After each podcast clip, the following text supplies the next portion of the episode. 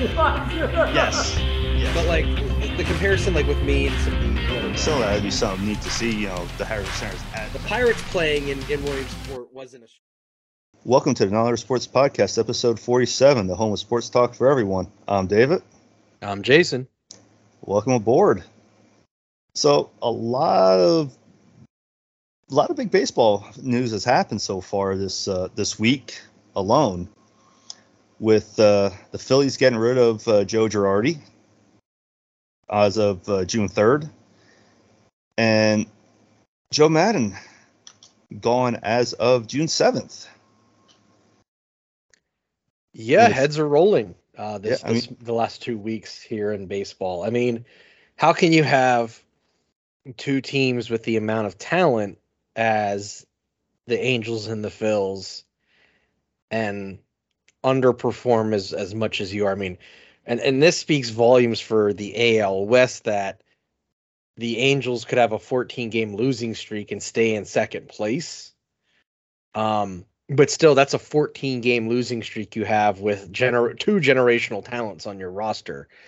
The Phils never seem to really get going this season. Um, Well, it just seems to be Especially a Philly after- thing. Especially after doling out two big contracts to Castellanos and Schwarber, it just seemed like they they just couldn't get out of the gate, uh, and they went a really long losing streak too. Um, and it's pretty. I mean, I, I'm a Phillies fan. Everyone listening knows that. Um, and I I mentioned this on the Philly Baseball Together pod, uh, that it was a little bittersweet because when Joe got hired at the end of the 2019 season, there was a lot of hope, there was a lot of trust. We kind of thought that this was the guy who was going to make it happen for the Phils, like he was that missing puzzle piece. And then by the end, we were I mean, I've even said to you like they just need to do something. They need to get rid of him. Something has to happen.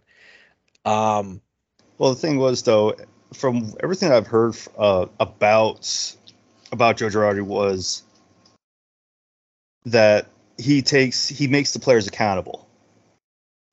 But it just seems like the more it went on, the less that it's happened. And I've had uh, a guy at work. He said the same thing, and it's like it just stopped happening. It just all of a sudden now like you know, like you said, he was supposed to, you know, be that guy to take us to the next, you know, to take the Phillies to the next level, but once again, falling short. Way So this is- short. so this is something that that Tori and I talked about. Um, so anyone who might have listened to that, it might be a little redundant to them, but our audience is a little bit wider than the Philly Baseball Together pod. Um, we we look at Girardi as a top level manager, but we need to remember that Girardi inherited Joe Torre's team. He inherited a Yankees team that, you know, you had guys that were already on there for 10 plus years by the time Girardi got on the team as the manager. So, I mean, there were actually guys on the team that he played with when they won the World Series. Like he inherited an already good team. He was inheriting a mess with the Phils. So Is that what you're gonna call that one a mess? that's what we're gonna call it. Yeah. Okay. So we is he was he really a good manager or did he just happen to be in the right place at the right time with the Yankees? Um he he was never under 500 as a Yankees manager.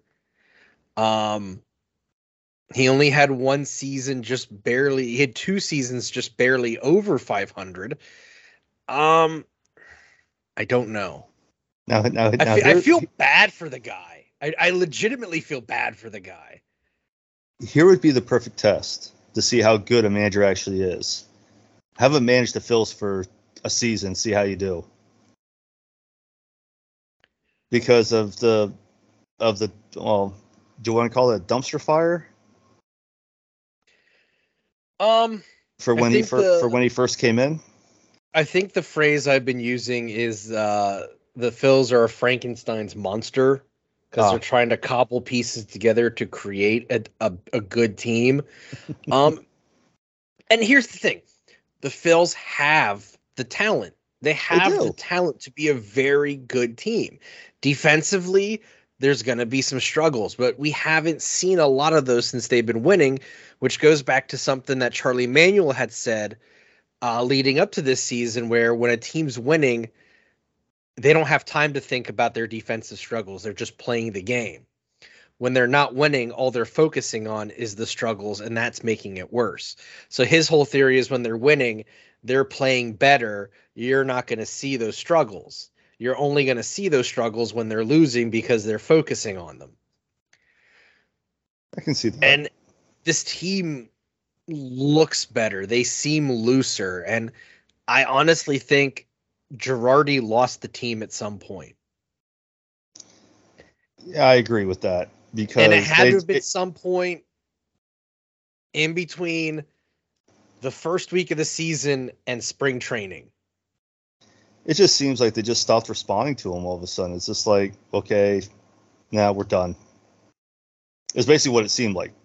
And you could see it in their body language. Like it wasn't even something as as a, a regular viewer of the games I even noticed until after the fact. Like you go back and you look at some of these clips, and this isn't a confident. It wasn't a confident team. They weren't carrying themselves like they're the players that they are. It, it just they just didn't look like they didn't want to be there. And now he's gone, and this is a whole other team. They have, dare I say, there's some s- swagger there's confidence. Um, and I think Bryce had a really good point uh, when he was talking about Bryson Stott. He's like, it's giving, you got to give the young guys time to play to see what they can do. Almost hinting that maybe Girardi was holding some of these players back. And I mean, I think they've been rewarded. Bohm's gotten better. Stott's getting really good. Um, Well, and these young guys are just gonna and and and look at who they're surrounded by. They're surrounded by multi-time all-stars in in Bryce and and Schwar- Schwarber's a World Series champion. Castellanos is a big name. You got a guy like JT JT who might be struggling at the plate this year, but he's still a- an elite defender as a catcher. You have a lot of baseball knowledge in that locker room. And these guys are gonna gonna get better. I I would say just from being around it.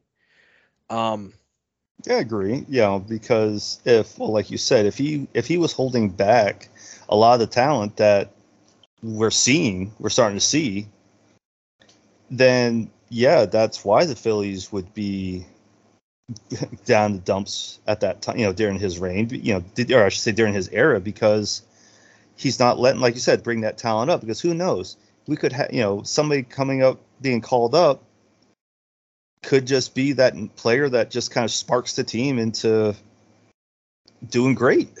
right, and you don't know, and that's that's any sport. Sadly, you don't know who It is any sport, yeah. player is that could could spark something. Now with with Joe Maddon, I would say, and and this kind of ties in with Girardi. I think not every manager can come back at a certain age and still be effective. Not everyone is a Dusty Baker.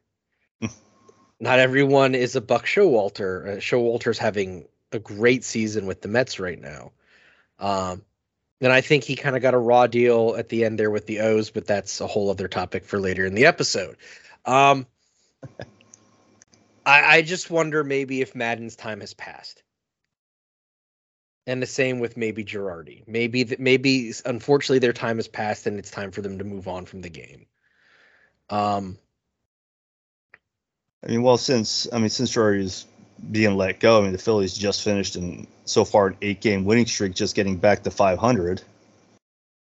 woo, 500. That's I know, right? Hey, at this point for the Phillies, that's a looking up.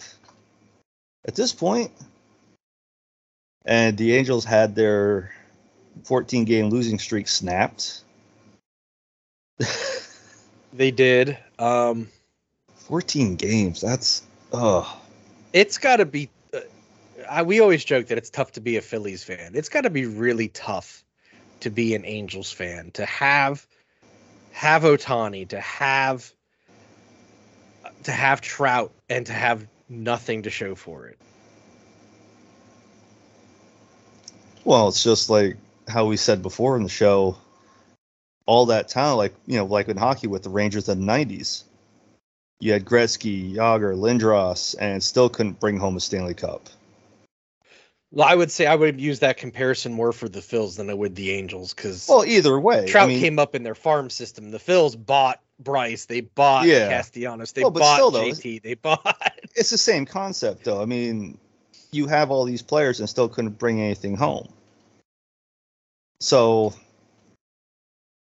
you know, so only one team has a winning streak longer than the Phils right now. And it is the Atlanta Braves, the team that they have to try and surpass to get into second place. only by one. You know, they won nine. Phillies just won eight. But the I thing is, though, a, a wild card yet. But the thing is, though, I mean, it's okay. Phillies just hit 500. The Braves are only what five games up. Yeah, you know, f- five games over 500. Yeah. So I mean, it could easily happen. I mean, a team, you know, the streaks go, you know, either way. Like the Mets just have it. You know, they have a two-game losing streak now. So who knows what's going to happen at this point? But with, like you said, will both players find find somewhere else to, to go to? Who knows? Should they hang it up? Have they passed their primes? That's a very good I'm question. just saying, it seems like those two, the two of them specifically, the two Joes, maybe aren't as effective as they used to be. Well, and- like you and- said, one's uh, one inherited team, the other one, you know, when he was with the, you know when when Girardi was with the Yankees, he inherited the team. Right. Where where here But he he actually still had, had- to he- But let, but we have to acknowledge that he did have to do something to get them to that World Series because they only won one under him. Yeah. And you know, Maddon he did wonders with the Rays because he was the he was the guy managing the Rays against the Phils in 8 He Mhm. won a World Series with the the Cubbies. Um and and Joe, both Joes were were two of the first ones to really um take an interest and accept um analytics as part of their managerial abilities. Um, with the belief is that sometimes both of them rely on it too much. Um, and that could be a big reason why they're they're not doing so well anymore because I think I'm of the thought that analytics are all well and good, but you can't be all analytical in baseball. Baseball is so much well played from the gut as well as it is a numbers thing. And I think we let some managers let the numbers do everything and they forget about the gut, the internal what's the word I'm looking for here? Um just instinct. Knowing how to how to do certain things just on instinct. Yeah. Who cares about a launch angle? Put the ball into the gap and get someone on on the to first or stretch it out to a double and bring someone home from third. It's more about oh, we you need to hit it in this spot here because that's gonna just hit the ball, put the ball in play, get someone on base. Yeah, because I, I, know think too much that's forgotten about. Well, because I know the other night when I was watching the game, you just want, you know, I think it was bases were loaded. I, I'm, I'm, I forget the bases were loaded or two were on, and it's like, okay, just one good hit, just one good hit into the gap that'll bring home at least one, possibly two. You know that that's what was going through my mind. I mean, yes, everybody wants to see these home runs and all that, but you got to play smart. Well, and I mean, here's my thing. Bryce had a great night tonight, and he didn't hit a single home run, but he got on base and he moved runners by putting the ball in play. and that's and that's the big thing because once you start moving runners, runs will score. And and to me, me personally, I like home runs as much as the next guy, but baseball to me is more exciting when people are stealing bases, people are bunting.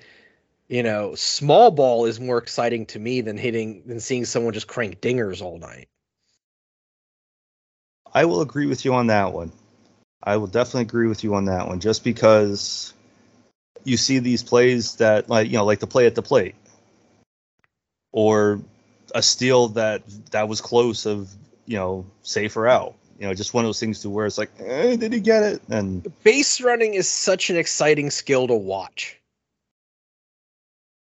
because it's more than just trotting the bases. If you're an, an elite base runner, you can swipe a bag every game or two. We saw it with Rollins. You know, fans in the 80s saw it with Rickey Henderson. It's a skill that's being lost because they're relying too much on on analytics and the long ball. just put the uh, ball in I'm off- play and I'm off my soapbox. Sorry. no, you're not. we still have a second period to go yet. I know. and that I think is going to be even a bigger soapbox. I anyway.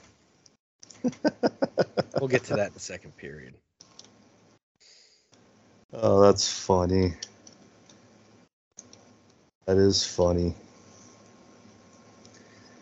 But yeah, I mean, with I mean, so far Phillies are doing great. Angels seem to got off their losing streak. So who knows what will happen from here? So on that note, that'd be the end of uh, the first period. Hey, We'll be real, right real back. quick here Oh. before we go to the break. Uh, the game for game four of the NBA Finals, it is currently 81-79. The Celtics with 11 minutes in the game to go. Oh, This Yeah, is that's- dated information by the time everyone's listening, but I felt pertinent to to say it here. So after that, we can go to the break now. there you go. We'll do that All right. again. We'll be right back. For listeners of the Not Another Sports podcast, if you visit fansidea.com and use the code NASPOD, N A S P O D, at checkout, you will get 10% off your order. Fansidea.com is the place to go for custom made jerseys, hoodies, shirts, and other gear. The perfect product with perfect stitching, perfect sublimation, and perfect embroidery, 100% handmade and delivered on time. That's certainty, and it's their promise to you, the customer. Again, use the code NASPOD, N A S P O D, at checkout for 10% off your order. As you can see if you're watching us on YouTube, I got my NASPOD sublimated t shirt on. David's rocking his Flyers inspired NASPOD hand stitched uh, hockey jersey. After seeing it in person, is absolutely amazing looking. Um, but go to fansidea.com to place your order today.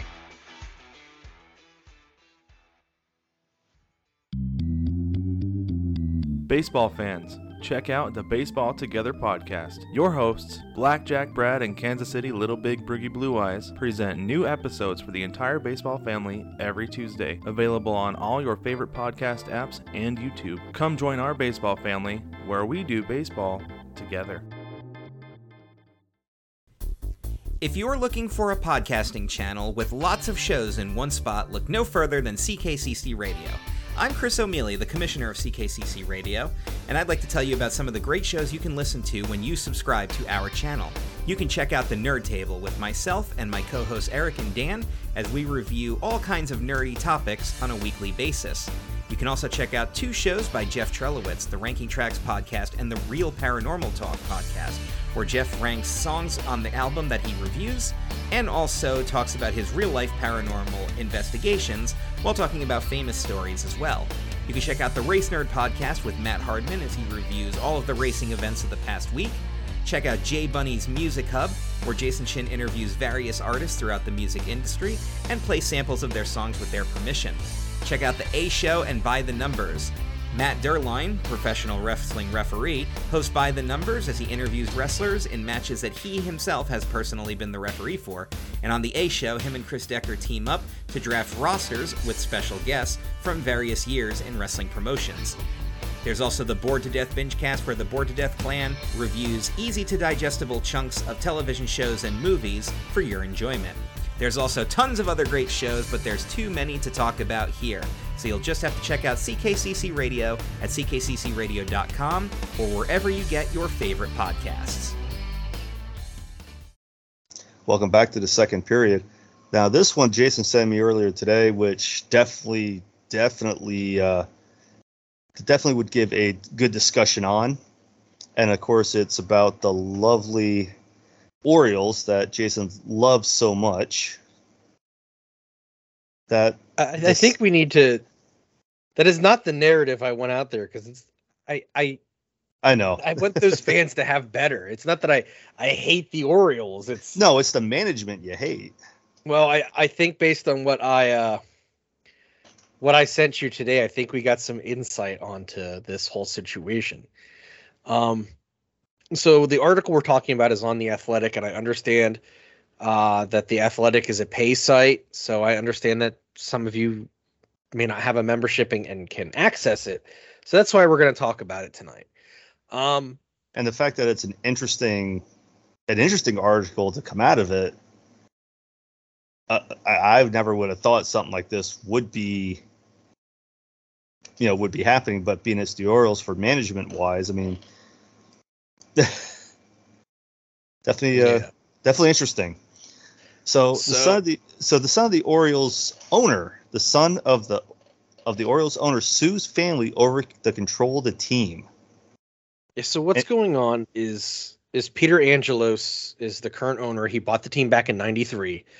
Um he's had some really bad health issues over the past couple years.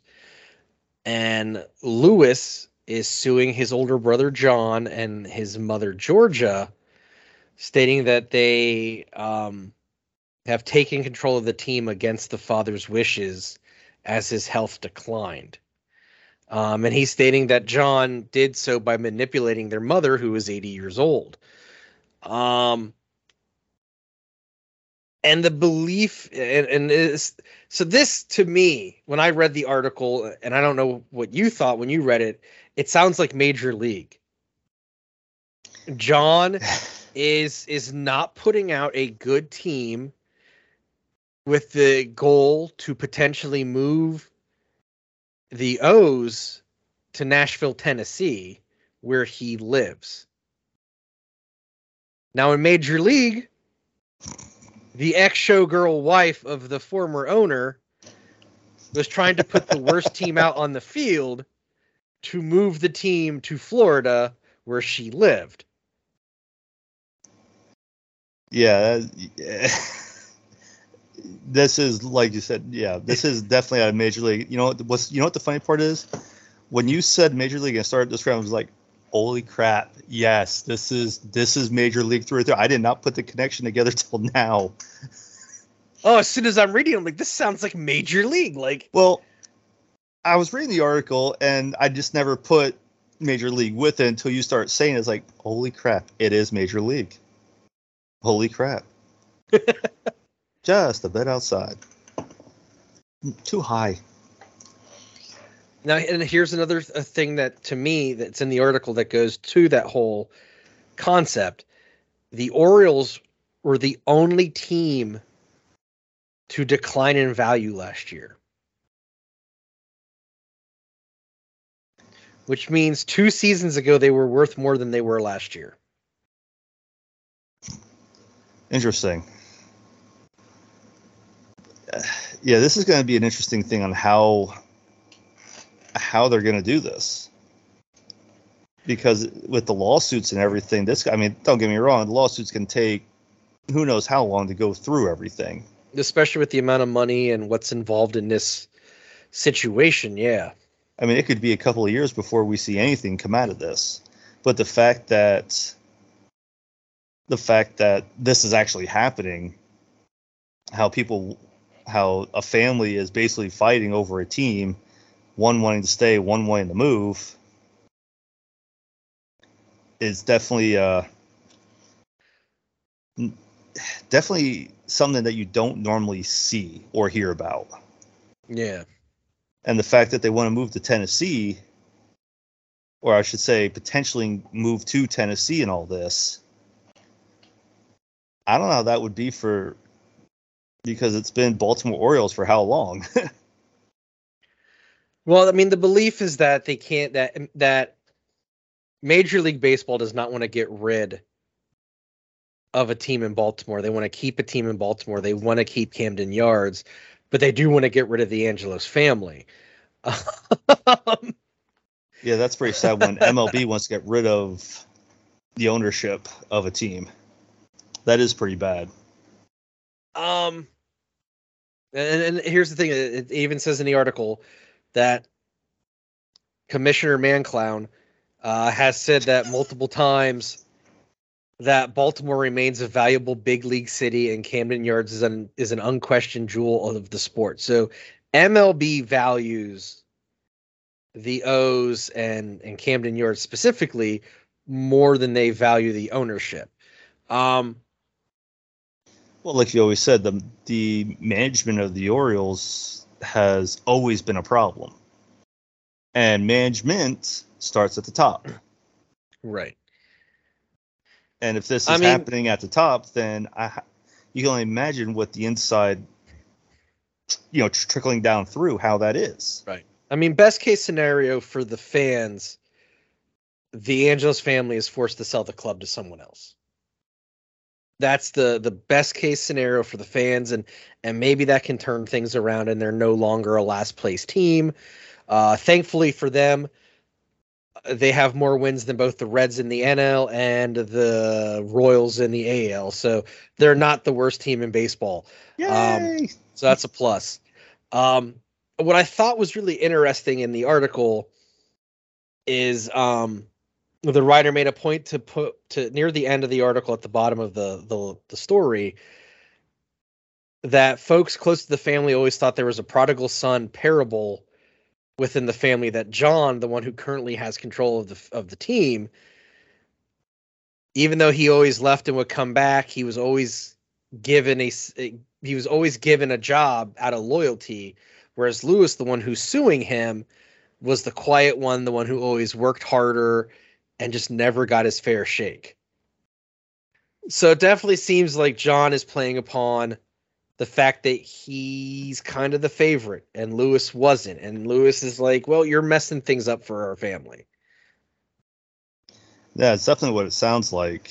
And like you said, maybe a new ownership, just sell the team and be done with it at this point. Just get different management in there, different ownership, and that could possibly turn, like you said, turn the t- turn the tides for the team. And I would say at this point, with the team playing so bad, Peter's 92. You know, take the two million, two billion dollars, cut your losses, and let someone new buy the team and and shake things up. Oh darn. Two billion dollars. Oh no, that's too Oh, I, I believe I Oh, said in ugh. In the baseball together fantasy league chat today, I said, uh, "How fast can we raise funds?" I got a quarter. Hey, a quarter is all it took to start Gru to go to the moon and Despicable Me. Right? I love I love Despicable Me. That first one's tremendous. Um, Well, of course, it's the first one. First ones are normally the best. But uh, it's just I, I think these fans need this family needs to get away from baseball for the sake of the team and the fans. Yeah, especially with this much drama. I mean, think how this is playing out now throughout the whole throughout the whole management. Like we were just saying, it trickles down from the top. How it's getting down to the players now of a possible sale. Some of them Yeah. might be pretty happy. Well, some might be pretty happy, but the possible sale could, yes, of course, MLB wanting wa- wanting Baltimore to stay, but will that actually happen if the sale goes through? Because that other team or the other owner could move them. For all we know, Right. I mean, you know, like I said earlier, you know, this whole thing could take a couple of years just to be sorted out with the courts. Especially, I would say this: if if I'm coming in as a new owner, I there's two guys I'm keeping on that team. I'm not moving them anywhere. They're staying where they are. I'm keeping uh, Cedric Mullins and I'm keeping Ryan Mountcastle. They they're young. They got talent. You can build around them. They're also on my fantasy team and doing extremely well for me this year. But I was gonna say there should be a reason behind this. but they're both but they're both really good at what they do. Yeah, this is definitely, like I said, it, this is something O's, you normally O's fans, don't I feel see. bad for you. I oh I, I I it's not a feel bad for you where I look down on you or I pity you. I do. I genuinely feel bad because the O's have been a storied franchise. They've they've been a beloved franchise. You, you guys deserve better. You do, Well- and it's it's it's why I get frustrated with Well, like seeing you- the O's do bad. Well, like you always said, you never hated the team, you just hated the management. Ownership. I hate the ownership. Well, you know what I mean. Same concept at this point. Them and the Pirates, they deserve much better than they got. the Pirates. The Pirates. But no, this is definitely definitely a big shake for MLB and the Orioles at this point. Yeah, we're gonna have to watch how that plays out because I, I think it's gonna get more interesting before it's over. Yeah, and of course now I might have to get the Athletic now just to see how this plays through. Thanks, Jason. and you can customize it to the teams you like. So you you'll get the top stories, and then you'll get like I get Phillies news, I get Penn State Nittany Lions football news, and general MLB stuff. So so you can gear it towards what you like. So yeah, sons of uh, the Orioles owners suing family over control of the team. Definitely something to look out for. I'm surprised this hasn't hit like ESPN news or something like that on a lot of the articles. But hey, you never know. It could hit tomorrow for all we know. That's why you pay for the athletic. There you go, first-hand news. so on that note, that's the end of the second. We'll be right back. For listeners of the Not Another Sports Podcast, our friends at Baseball Together want you to check out their shop at 9plusus.com. At 9plusus.com, you can check out their shop and you can use the code NASPOD, N A S P O D, for 15% off your first order. You go on their website, you can check out their multiple designs. David is wearing the very popular pirate baseball hat. They also got it in a t shirt. I believe they have it in a hoodie. I got the classic logo on, nine plus us. Um, they also have the perfect collection. Uh, they have the Jackie Robinson collection. Those hats are spectacular, by the way. I need to get me one of them. But either way, go to 9plusus.com, use checkout code NASPOD for 15% off your order. Greetings, wrestling fans. My name is Peter DeLong, and if you're looking for quick, easily digestible nuggets of pro wrestling goodness in an episodic format, look no further than Wrestling Shorts with Peter DeLong on YouTube. Join me as I highlight different wrestlers or promotions worthy of your attention. Each episode features wrestlers, teams, and stables that deserve the spotlight, upcoming events in your local independent wrestling scene, or anything else interesting in the world of independent wrestling. Listen in as I run down the must know info to get you familiar with our subject du jour, and then sit back and enjoy a related match featuring delectable custom commentary by yours truly, including some exclusive footage you won't be able to find anywhere else. Get your wrestling fix in bite sized episodes with Wrestling Shorts with Peter DeLong. If you have personal footage, an upcoming event, or a product in general that could benefit from being featured on Wrestling Shorts with Peter DeLong, feel free to shoot me a message at peterdelongtalks at gmail.com, Peter DeLong on Facebook, or Twitter at DE underscore talks. Do you have a YouTube channel? Check out All Things YouTube. That's hosted by me, Matt Haas. I'll show you how to make searchable videos people actually watch. That's the key. Hey, look, we live in an amazing time. If you have something to say, you can reach a worldwide audience. A worldwide audience, and all you need is consumer level gear and good on camera presence. You don't need anyone's permission. The strategies and techniques you'll learn don't cost extra money and they don't even take extra time. You just have to do things right. I'll show you how. Plus, all my stuff is free. The best place to start is to point your browser to allthingsyoutube.com. Welcome back for a third here. Now, Jason brought up something interesting, and yeah, we need to t- we need to have this for the third because this could be a really good discussion. Well, it ties into our first period too. Exactly. So the question is: Is it the coach or the players that actually that perceive to win games or championships? And that's a double-edged sword for me. Because some coaches, yeah, they may be good coaches and to give response, you know, for the players to respond to, but the players have to respond to them.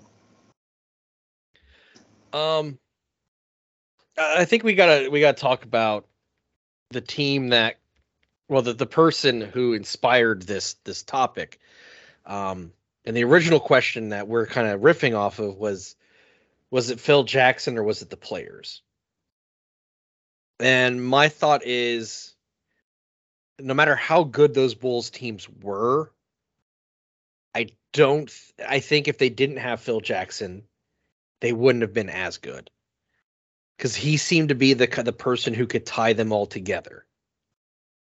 Whereas before before Phil, it was the Michael Jordan show. But when Phil got there, he changed he changed the locker room. It became it became it was still the Jordan show, but it was the Jordan and Pippen show. And then it became the Jordan Pippen, Horace Grant, and Steve Kerr show. Like he never he made them a team. His influence made them a team, not just an individual with people backing him up. Good coaches and managers do that. They can create a team by bringing them together somehow. I, well, yeah. Look at well, look at. Uh, oh, I'm drawing a blank here. Herb Brooks, 1980, U.S. hockey team. Yeah. Bunch of college kids who played on rivalry on rivalry teams. And look what he did. You know, that's a good example right there of players, you know, is it the coach or is it the players? Right. And I and I, I think it's I, I don't think you can have one without the other. I don't think the players can do it solely just on their own because at the end of the day, a coach or a manager provides guidance. Yeah. But even also, the best players can learn something from their coach or manager. Yeah, but the best player has to want to learn something. Because that's the thing. Because if you have players that are a very high caliber who, hey, I'm so and so, nobody's going to, no, I'm not going to listen to you. I'm just going to go play my game. I'm the right. best there is.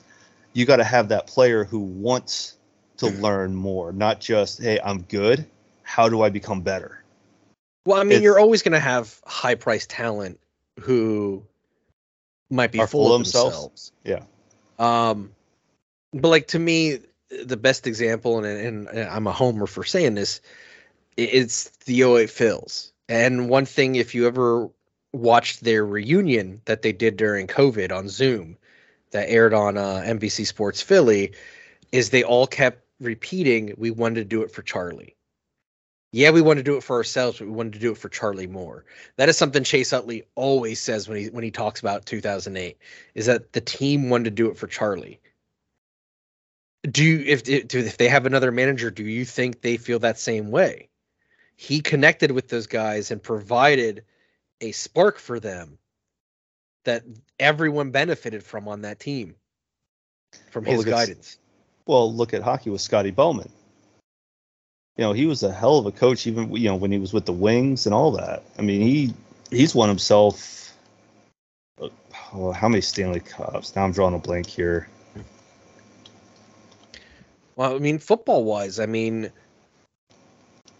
look at Mike Tomlin, how he was able to come in, fill Bill Cowher's shoes, and get that team united to succeed and win Super Bowls. Yeah. And then conversely, look at um, uh, what was his name for the Cowboys? Uh, the redheaded guy. He couldn't do anything in, in Dallas, and he had Garrett players. Yes, Jason Garrett. He had talent in Dallas and couldn't do anything with them. Yeah. So talent players talent alone isn't going to going to win championships. I think it's the combination of talent and leadership from a coach or manager that makes the perfect situation to win a championship. Yeah. Uh, Scotty Bowman has nine Stanley Cups. Okay. So he won one, two, three. He out of nine appearances with the Red Wings, he has three cups. Two appearances with two playoff appearances with the Penguins, he has one. Uh, Let's see here. With Montreal, eight appearances, five cups. So, you know, you know, you know yourself. I- hockey's always that sport of, of you know, of inches. And I would put it this way, I mean, growing up, did you respond to the coach who was a good leader and nurtured talent or did you respond to the coach that was just kind of a shithead boob?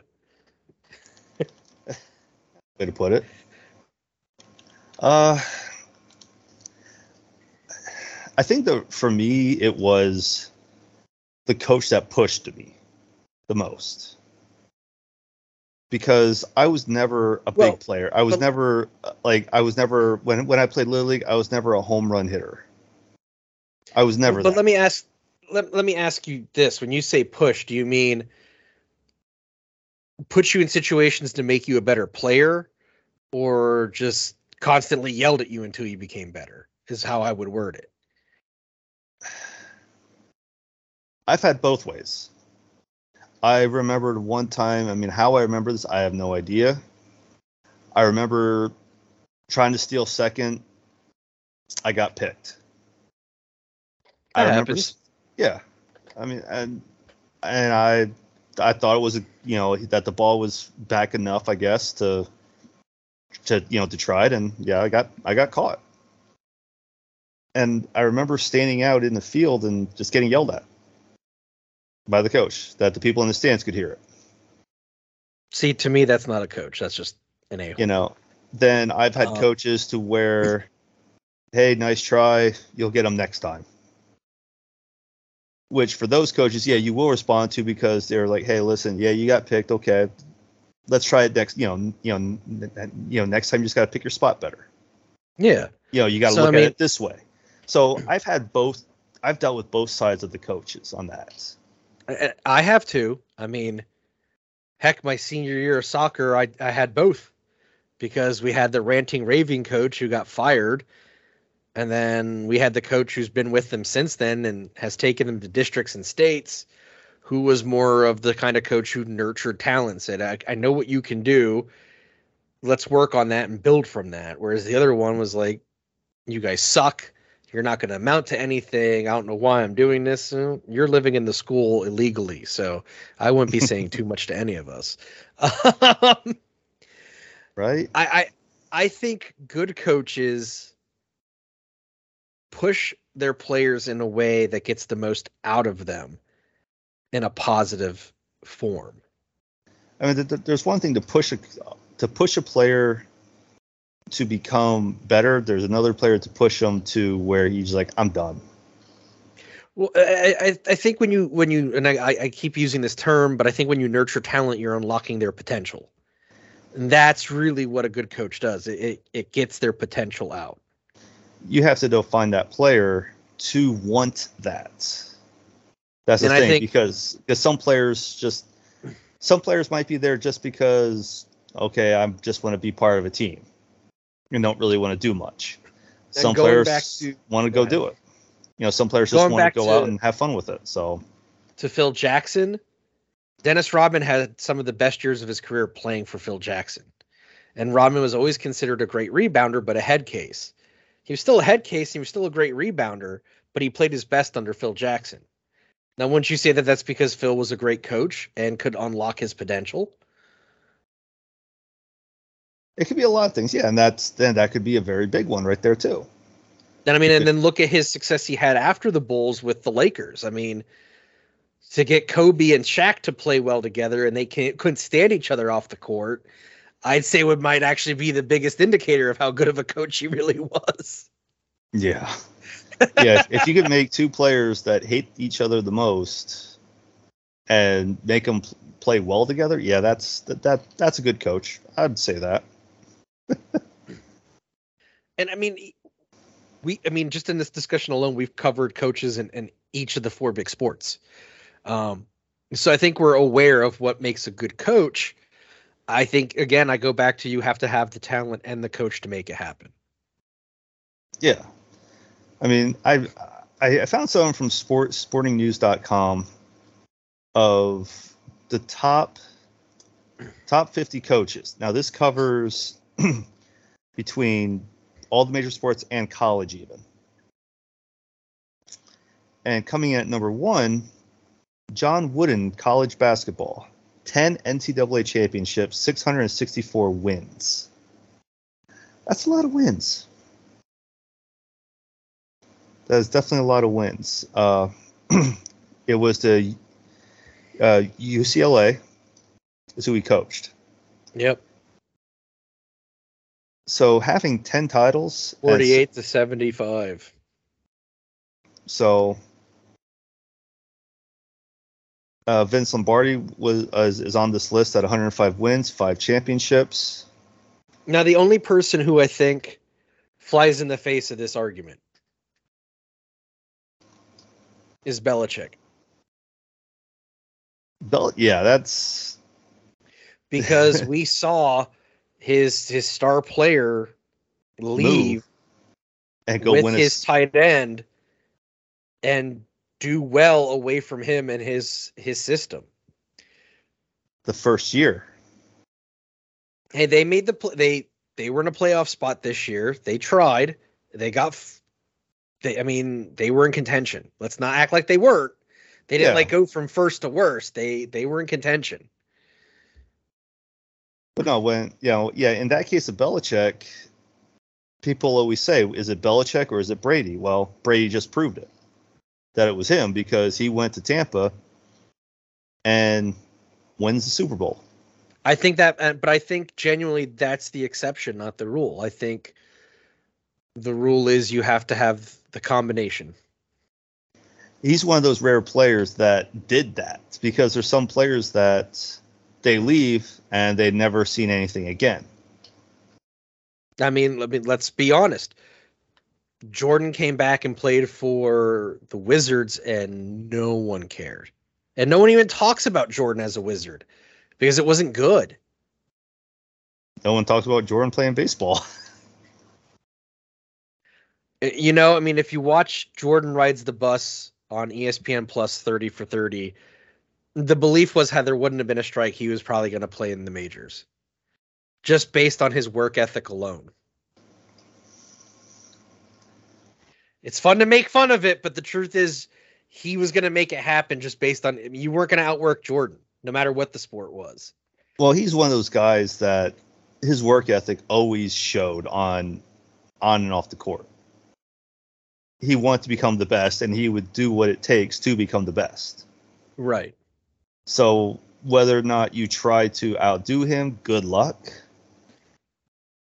Because he's one of those players that hey, I'm the best. I'm going to make it happen one way or another. Whether I have to spend long time, you know, in the batting cages or be the last one that, off the court.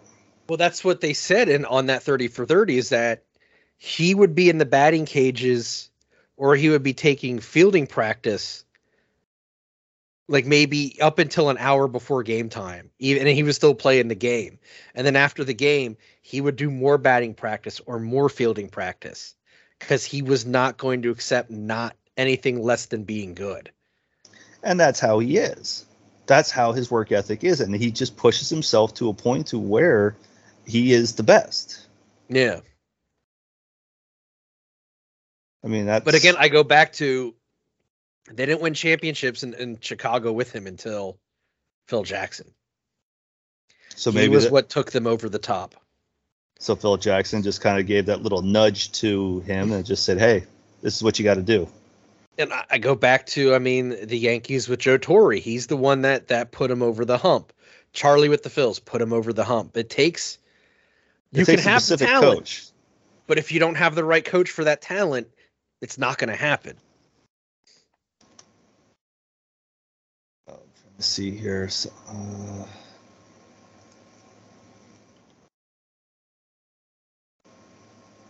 trying to remember who was the coach. Who's the coach of the Rangers in the '90s? An unlucky man. Pretty much. I know '94. I think it was Mike Keenan.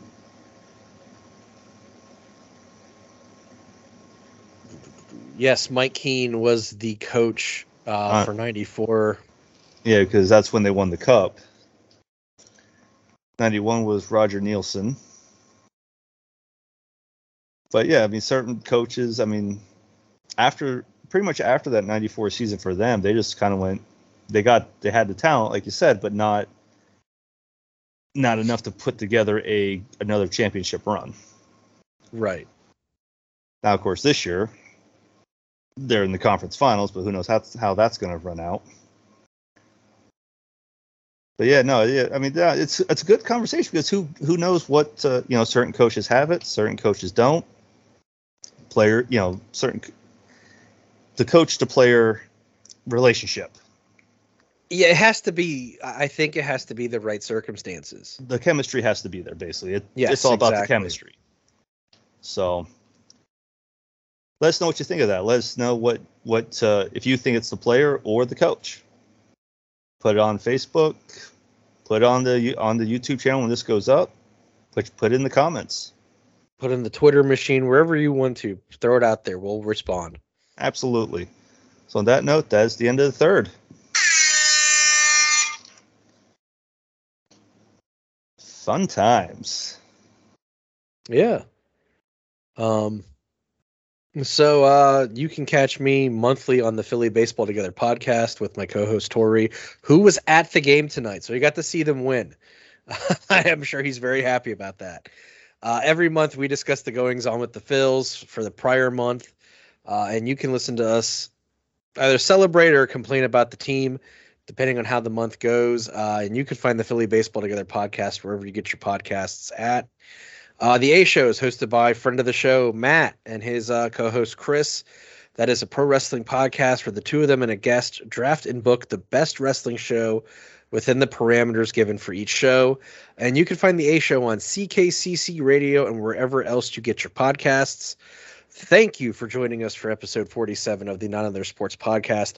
Uh, in the description of the show, you will find our link tree. Our link tree will take you to our anchor page, our our website, our Facebook page, all social media accounts, and our YouTube page. Click on that. You you know where to find us.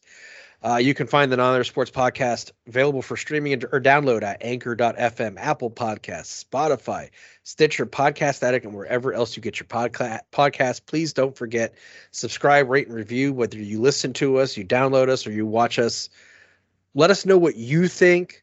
Give us a subscribe. Give us a like. We need those things to know how we're giving you guys a good show. Um, But- Just put the comments out there. and, and not the ones from Russia trying to sell porn. Please, Yeah, Let's well, fight well, the bots. Let's let's, Let's fight not the have porn that. bots. let's not have that. Um, with that, I'm Jason, I'm David. and we will talk with you next time. Have a good one. You have been listening to the Not Another Sports Podcast. Thank you for your listenership.